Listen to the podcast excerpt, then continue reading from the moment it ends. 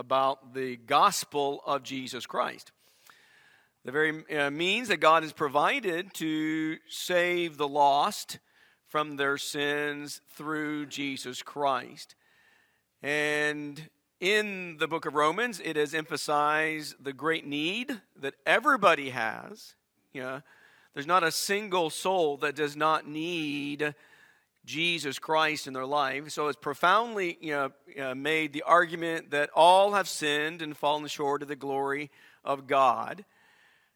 And God, as a result, has provided the perfect means of atoning and propitiating for our sins, and that's His Son. Uh, but that salvation is accessible through faith.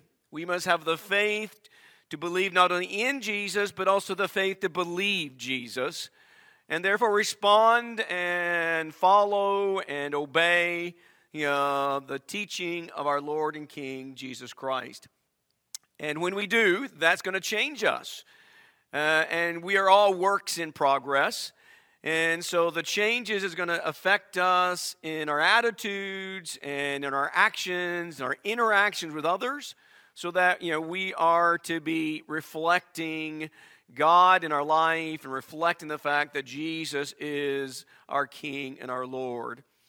And so we come back to, you know, we come to the end of, of, of Romans with the 16th chapter where the kind of the weekly you know, thought is this, where uh, I simply summed it up by saying affectionate greetings that are exchanged among faithful laborers, saints in Christ, that promotes, that encourages fellowship and unity in the Lord. And so we're going to talk about uh, this chapter a bit, but we're going to do it a little bit differently. I'm not going to begin at, at the first verse.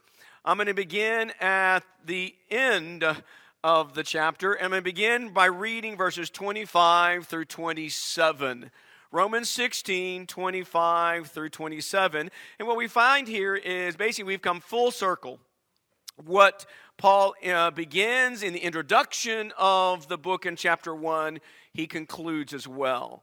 And so it reads, Now to him, now when you notice the sentence, this sentence is, is not normally we, we would talk. Because you know, he says, Now to him, you know, and then he says, Okay, you're going to do something. He says, Okay, now to him, and in verse 27, be glory. That's the point.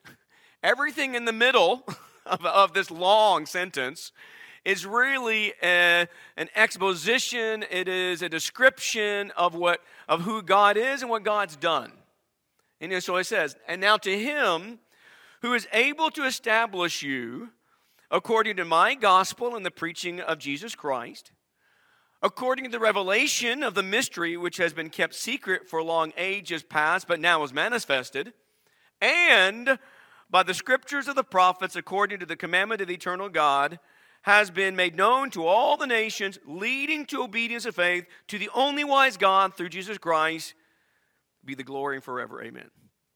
So it ends with this, with this great statement of praise, and where we need to recognize that we need to be praising God, glorifying God for not only for what who He is, but also for what He has done particularly in this as paul has argued and defended throughout you know, this writing particularly in regard to the gospel how we need to glorify god for the revelation of his gospel. We need to be grateful you know for the message of good news that offers us forgiveness and salvation and hope and so he says, To him who's able to do this and has done this, he says, To him we give glory.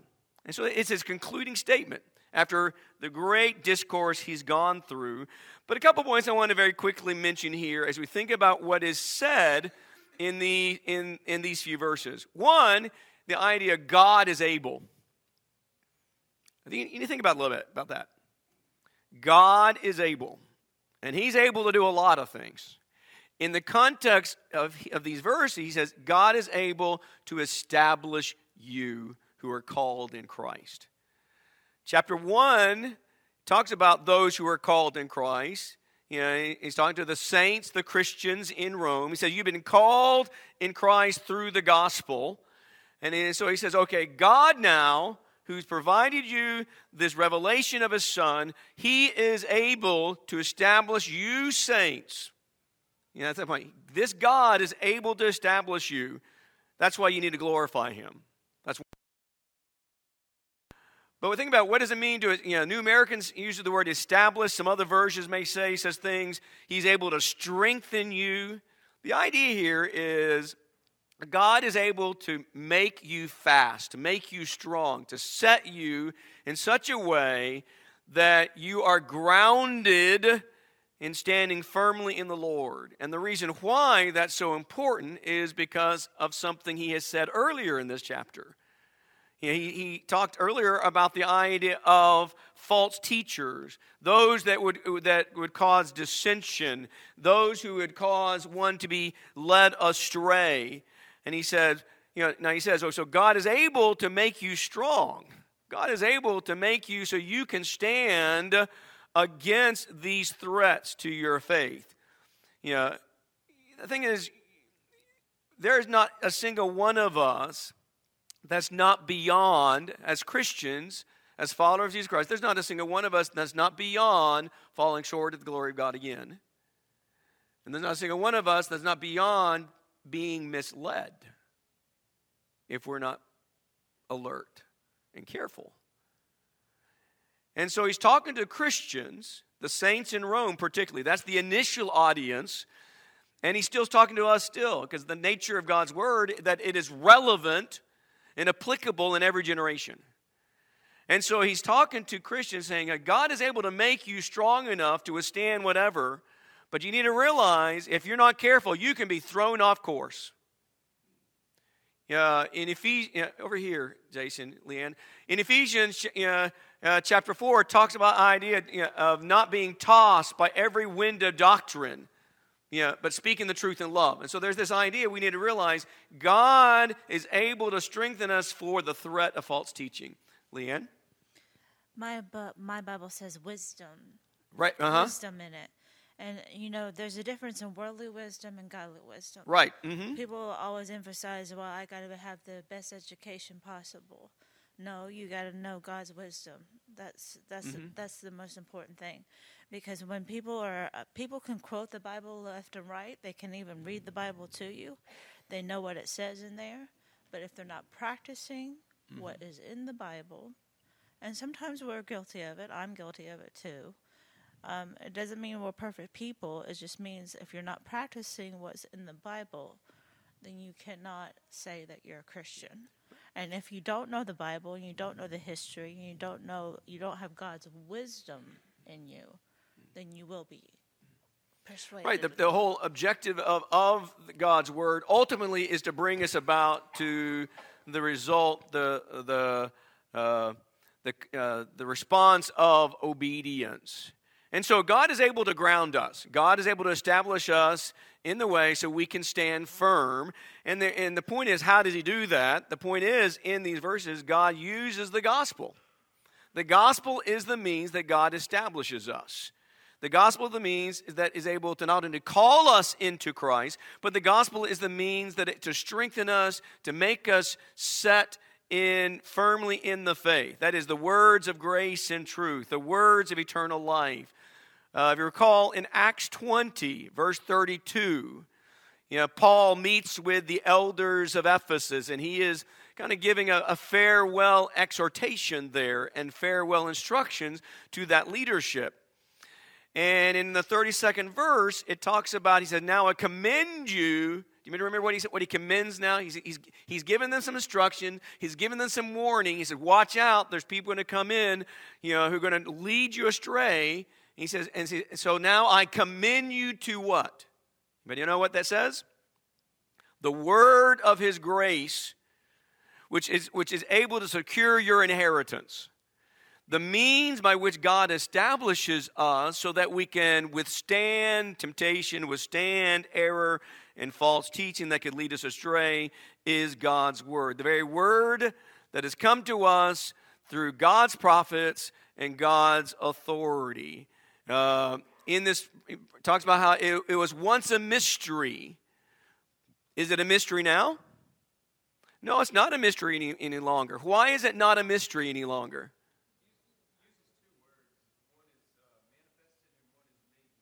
Right. Right. And so, and the point is, yes, in, in times past, before the coming of Christ, before the revelation of the fullness of the gospel, it was a mystery. We didn't have all the pieces. You know, it, it's kind of like, okay, you got you know, pieces of a puzzle, but you don't have all the pieces yet, and you don't even know the you don't even, you don't even have the picture. All you got pieces. And he says, but now we've got the whole picture, you know, through Jesus Christ. We've got all the pieces that can come together. And so, yes, it was a mystery, but now it's not. It is unveiled, it is manifested, it is. Made known. So that's why the gospel, this power of God, that's the thing when you remember, the gospel is God's power. And that power that comes from God is the living word, and that living word is able to establish us to be able to stand firm as we should. And ultimately, that, that's going to bring us to the point that Leanne was saying is the idea of obedience. The very purpose of the gospel is not just to tell you about Jesus, that's a very important part, but it's to tell you about Jesus so that you and I will respond appropriately and accordingly and live our life for Jesus and according to Jesus. Do you remember what, John, uh, what Jesus says in John 14, 15? This in the upper room, and one of the many statements that Jesus makes. And he says, If you love me, you will what? You will keep my commandments. And see, and that, you know, that's, that's all part of the gospel. You know, the, the, the objective of the gospel is not only to tell us the news, okay, that's interesting, no, to tell us the news so that we in faith respond appropriately to the one who is now King of Kings, Lord of Lords, Savior of mankind, mediator between man and God, and our ultimate high priest in time of need.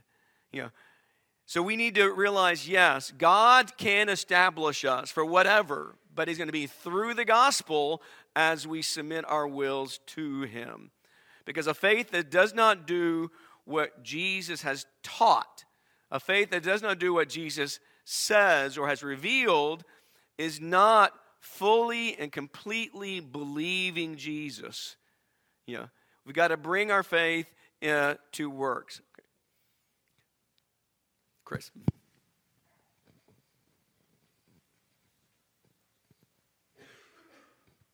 And as Romans 12:1 says, it's our reasonable service. Good point. It's just the logical conclusions. All yes. this is reasonable, logical. Yeah, I'm glad you brought that out. Yes.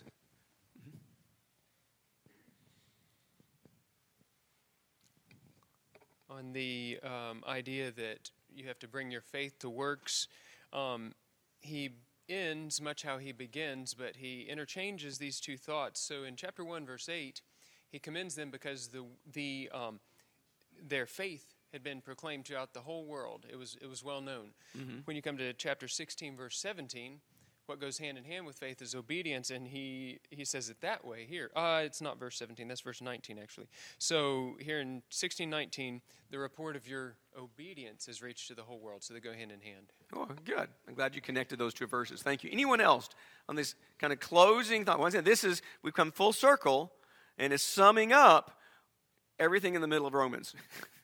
You know, this is the practical aspect that, you know, when we see what, who God is, what God has done through his son, Jesus Christ, you know, we need to glorify him and to do so with a faith and obedience that clearly reflects that. And of course, and we know that and we can do that because of the gospel. Anything else on these closing thoughts? Well, let's look. You know, I'm saying we're going. We're jumping around a little bit because uh, you know, I wanted to kind of look at some different points. Let's go to verse 17 through 20. You know, 17 and 20, we kind of we we kind of hinted at the idea of the danger, the threat of false teacher, teachers, error, and you see that in verses 17 through 20. You know, where he says, "Now I urge you, brethren, you know, keep your eye on those who cause dissensions and hindrances." Contrary to the teaching which you learned, and turn away from them. For such men are slaves not of our Lord Jesus Christ, but of their own appetites. And by their smooth and flattering speech, they deceive the hearts of the unsuspecting. For the report of your obedience has reached to all. Therefore, I'm rejoicing over you, but I want you to be wise in what is good and innocent in what is evil, the God of peace will soon crush Satan under your feet. The grace of our Lord Jesus be with you. So it ends with the idea okay, glorify God, you know, you know, for he is able to establish you through his gospel you know, unto the obedience of faith. But he also, in these close, these are the closing thoughts of the apostle or of the Spirit, the Holy Spirit, through the apostle to this church at Rome. And so he gives us this warning now. He says, okay, watch out for divisive teachings that are contrary you know, to God, contrary to Christ, contrary to the gospel. As pointed out by Jonathan, Paul had received this news about, uh, about their faithful obedience. And, and Paul is very you know, encouraged and, and, and, and happy about that news. But at the same time, he's aware of the fact that there's always danger just around the corner.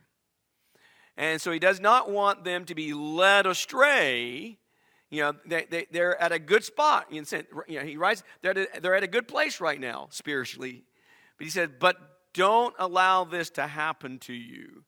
You know, this idea of different, different teachers that cause dissensions and hindrances that are not according to the truth, not according to what they had learned. And what they learned was the gospel of Jesus Christ. What I want to kind of suggest here is basically this idea that Satan is always seeking a way to get a foothold in the lives of Christians. It's in verse, in verse 20, you have the, state, the promise that God's going to crush Satan for you. Yeah, but I want to suggest you know that okay, Satan is always trying to find a way to get a foothold in our lives, and so Paul is trying to kind of equip them, yeah, so that they can be alert and not that not happen to them. And so on the one hand, they need to use heavenly wisdom, yeah, to to uh, keep themselves unspotted from the world or unspotted you know, from evil. And this idea you know, you know, of being you know, clean or pure in that sense from the world is not uh, something that's just expressed in the book of Romans. I really like the way Paul says it in 1 Thessalonians chapter 5. He really says the same thing in the sense of the warning to the church there. But he says in verse uh, uh, 21 and 22, the fifth chapter of 1 Thessalonians, says, Examine yourself carefully. Hold fast to that which is good. Abstain from every form of evil. Very similar, isn't it? Doesn't that sound very similar to what he said in Romans? In Romans chapter you know, you know, 16, verse 19, he says, I want you to be wise in what is good and I want you to be innocent in what is evil. How do you, how, you know, so how are they going to do that? You know, one, he says that he says you need to you need to be alert. You know, don't become spiritually asleep. You know, you know, you need to stay awake to the dangers that are always around you. You know, dangers outside, sometimes dangers that can come within, you know, the family of, of God's people. And so, like he says here to Thessalonians, he says, you need to examine things very carefully. You need to test things, you know. And the way we're going to test that is going to be through the gospel. And so he says, okay, so you need to seek this idea of God's wisdom, that which is from above. He says, you've learned the truth. You have the truth. You know, now use it. You know, you apply it. You know, you equip yourself with it because there, there are going to be there are going to be threats to your faith and threats to the fellowship of believers. And so that's what he, why he says in verse 17, okay, watch out or keep your eye on this, you know, so that you don't turn away, you know, from the truth and you don't follow after them. But in verse 20, interestingly, what he does here, God is making a promise to these saints. He makes a promise in verse 20 says, I'm promising you that you can beat Satan. You know, victory is promised over Satan in verse 20. I want to begin, give, begin with a thought here. Did the devil defeat Jesus, or did Jesus defeat Satan?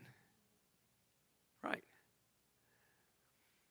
And the idea of Jesus defeating the Satan the idea of him defeating Satan, even though Jesus died, it was all part of God's spiritual military tactic.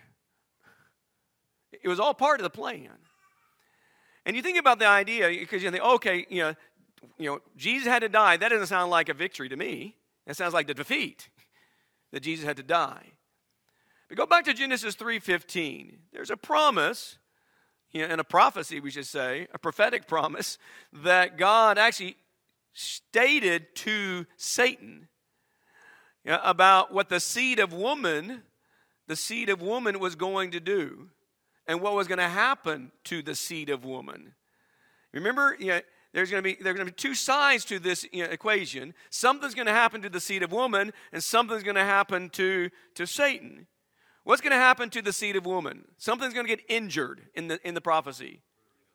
Bruise his heel. His heel's going to get injured. What's going to happen? What's going to be injured on Satan? His head. You know, generally speaking, which is the greater injury? The head, yes.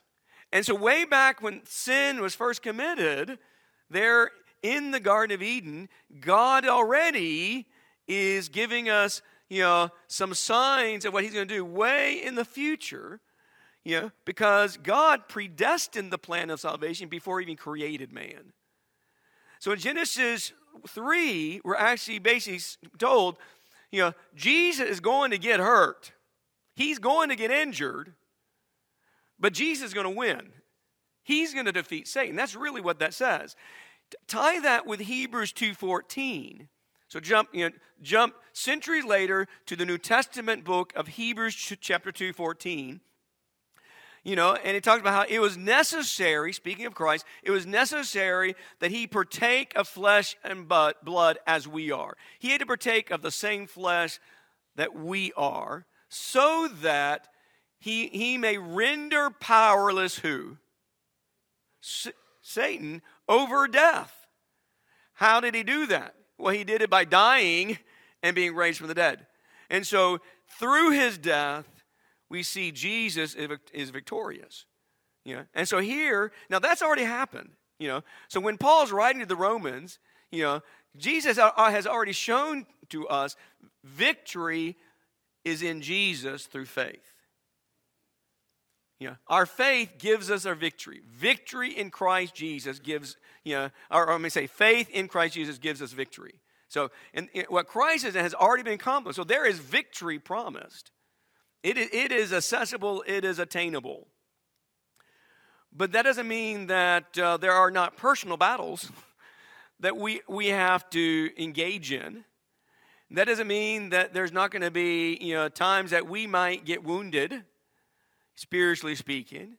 You know, and you know, we, will, and we, need, we will need to address those situations. But think about it just a couple examples of the idea that the sinner who's been cleansed by the blood of Christ and therefore is walking obediently by faith now in Jesus, how that, that one is promised, you know, that he is able to crush Satan through Christ, not on our own, not our own strength, not our own knowledge, not our own wisdom.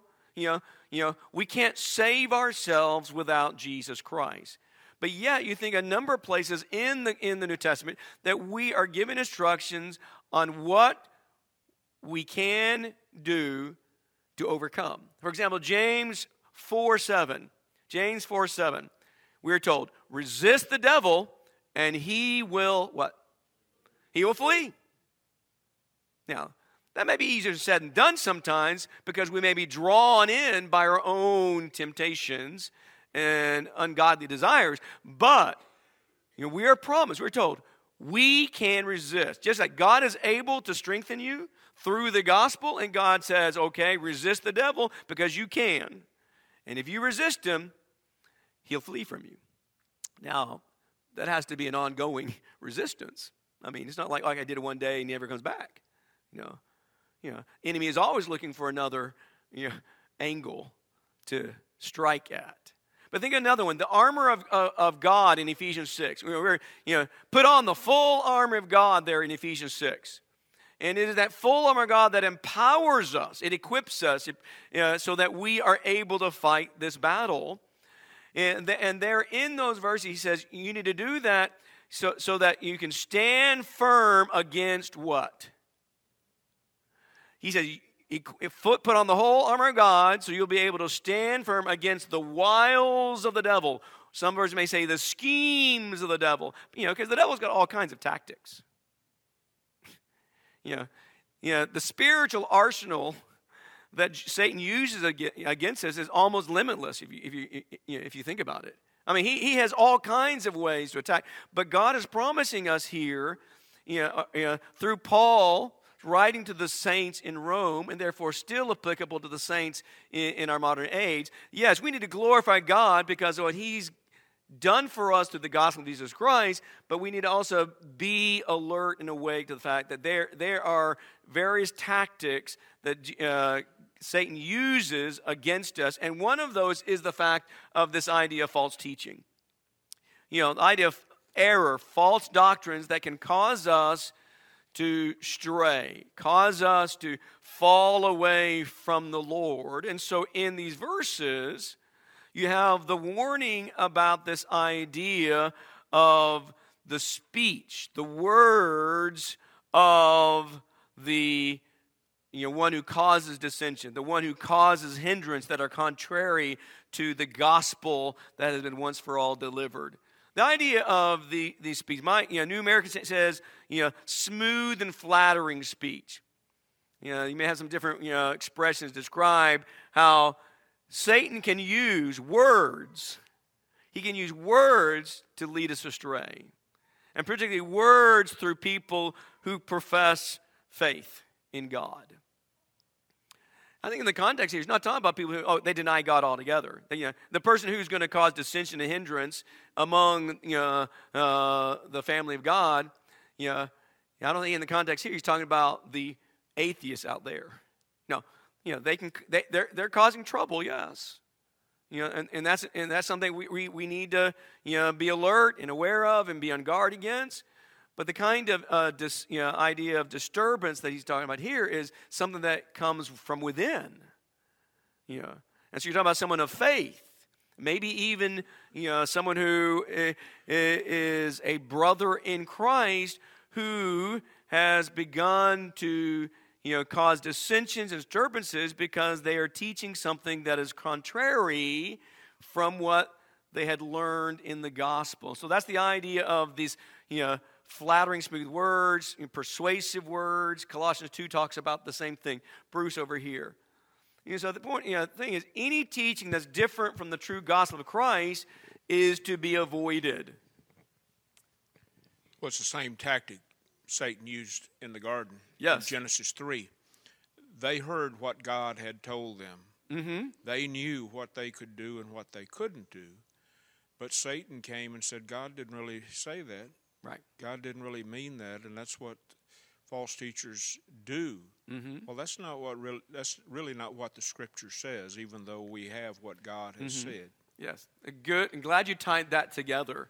That I, how, how words can be used, and even you know, in the sense, Bible words can be used to lead us astray, so that we start believing something that is not according to the truth that God has spoken.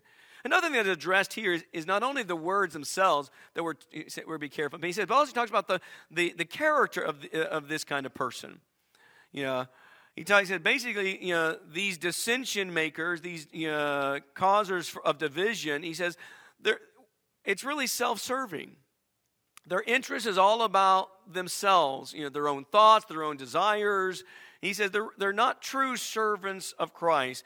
And in the first century and even to, to, to a modern century today, that is still a concern that we need to be aware of. We need to test people's words. We need to test it in, according to God's revelation.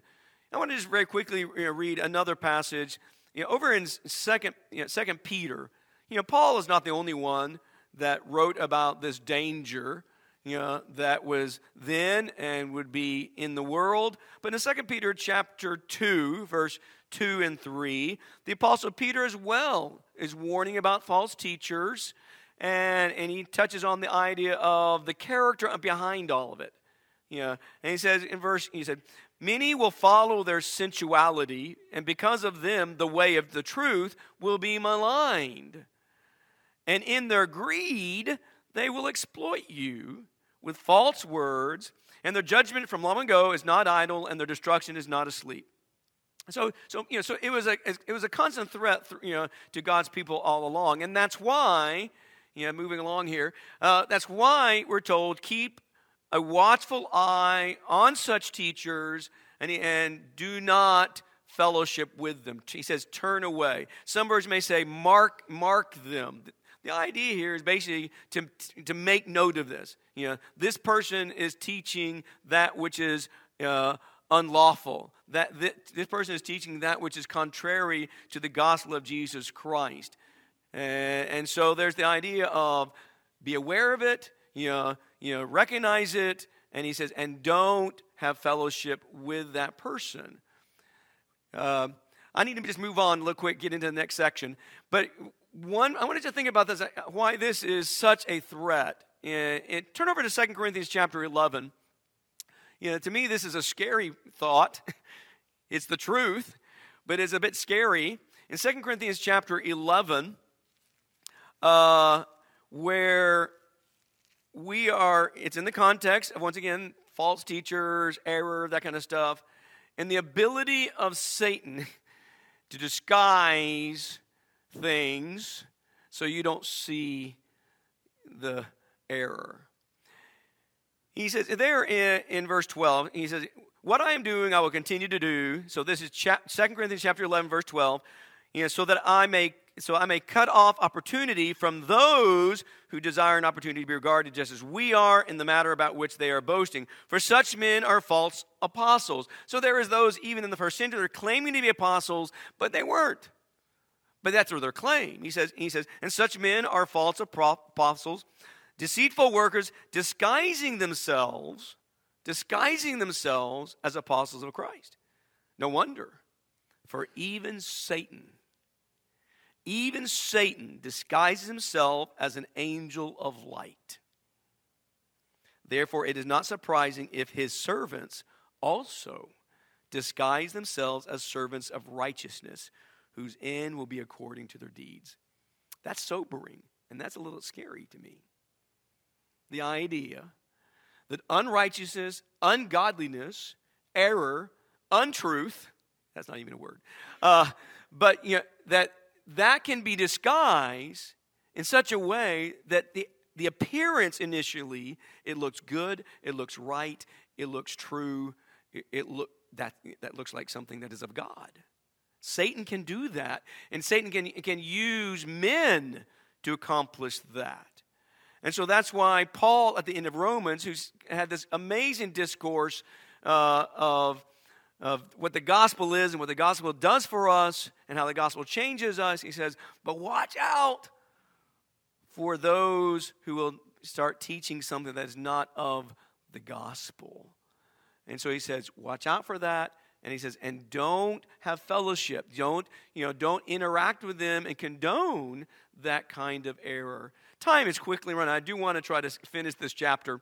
Very quickly you have the next section 21 20 through 24 where you have greetings from paul's fellow workers in christ greeting the saints in rome. And so back in romans 16 verse 21 through 24 you've got basically you have you, know, you have six yeah, not necessarily six. You have you know one, two, three, six, you got eight. You have eight different names listed, you know, here, and uh, and you know, and these are co-workers with Paul. And so at the time that Paul is writing this, these men are with him. And so the number of these names, just very quickly, for example, Timothy is first introduced in Acts 16, a young man who becomes a co worker, a close friend, a trusted worker who is described you know, near the end of Paul's life as a son of the faith.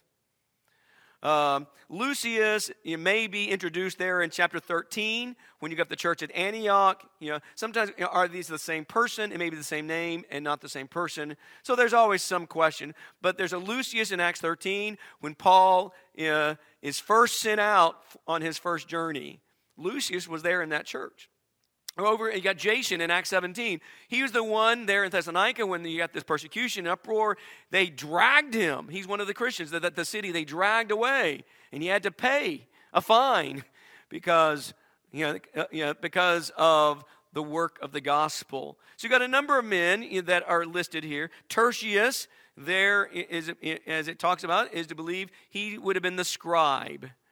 It was very customary for the author or writer of a book to dictate to a secretary. And so Tertius was the secretary to Paul. Yeah. Gaius, yeah, is the host.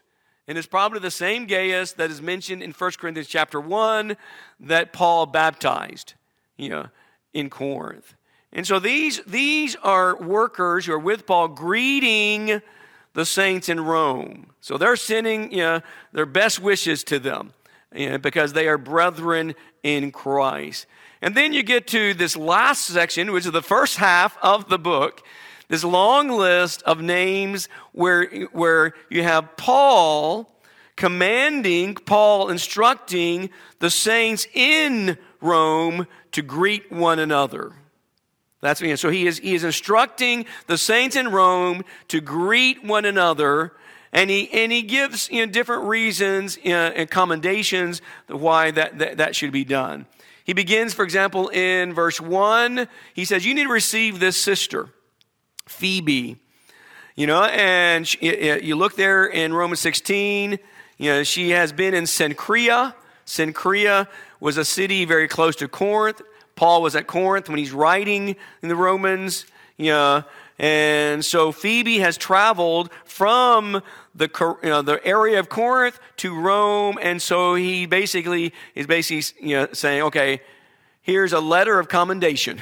You know, she's a good sister. You need to accept her into your fellowship. You know, she is one who has been a benefactor of many in the cause of Christ. You know, so here, you know, there, there is this, you know, wisdom when you think about, you know, moving one place to another. And sometimes there's wisdom to have a letter of commendation. Have, you know, someone say, hey, you know, this sister, this brother, this, you know, they, he, he is a good worker in the kingdom. You know, he, he is a, a faithful child of God. So he begins with that, but then in verse 13 all the way through verse 16, you've got all these names that are listed. And basically, uh, what I want to emphasize is the idea that greeting brethren is important. Greeting brethren is important. It is an essential part in nourishing a strong and healthy fellowship among Christians. Failure to properly greet becomes detrimental to fellowship. Think about that. Failure to greet can become detrimental to the fellowship of Christians. And so Paul is, wants to make sure here's a body of Christians in Rome that seems to be a thriving body of people. You know, they, you know, they've been reminded what the gospel is all about and how it needs to affect their, their life. And so when you realize sincere and affectionate greetings are going to build up one another. And so you've got several names that are you know, listed here, you know, that uh, uh, are significant. And he you know, says why. You, know, you got a couple, Pris- uh, Prisca and Aquila, first introduced in Acts 18, co workers with Paul. They came out of Rome. They're back in Rome now, but they're an asset to Christ. He says, he says, those, you know, that couple that's among, among you, he says, you need to greet them. You've got this Epaenetus, who he's, he's talking about a first convert in Asia or in Achaia. And then he lists several sisters, you know, sisters in Christ, like Mary and uh, Rufus's mother. All of these sisters, he says, they need to be recognized for the labor that they're giving in the Lord. And he says, and you need to love, you need to love them, and you need to greet them. See, what he's saying, he's commanding the church in, in Rome to make sure they greet one another properly. Know, I like the you know, Andronicus and Junius. He calls them kinsmen, probably indicative that they were Jews that were converted to Christ. But he makes the point in this. He says they were converted to Christ before Paul was. He makes the point to say that. Yeah, know, they became Christians before I was ever a Christian.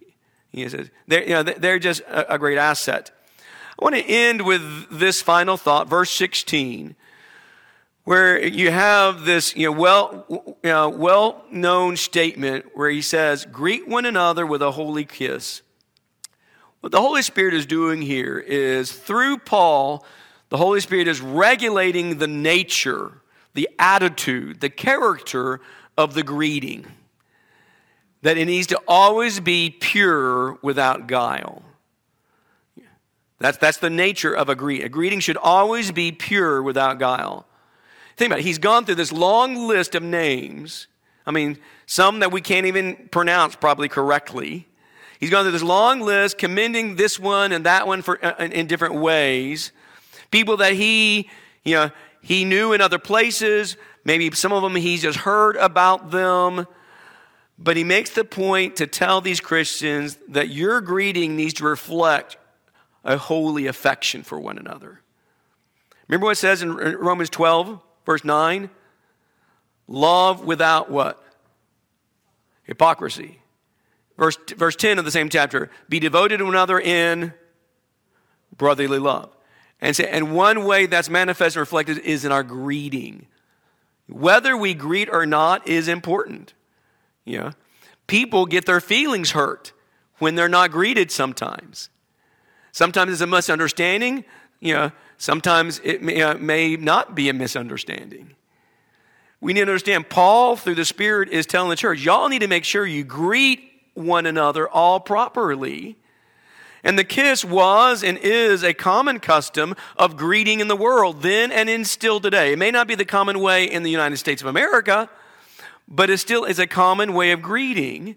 And whatever the greeting is, whether it's a handshake or whether it's an embrace or whether it's the, the, the, the, the, kiss, whatever the greeting is, it needs to be something that truly expresses unfeigned love. That has to be at the root of what our greeting is all about. And I want just end on this, this, leave this thought question, and that is the touch is impactful. The touch is impactful. And that touch needs to be holy with love. Thank you for your attention. Appreciate it.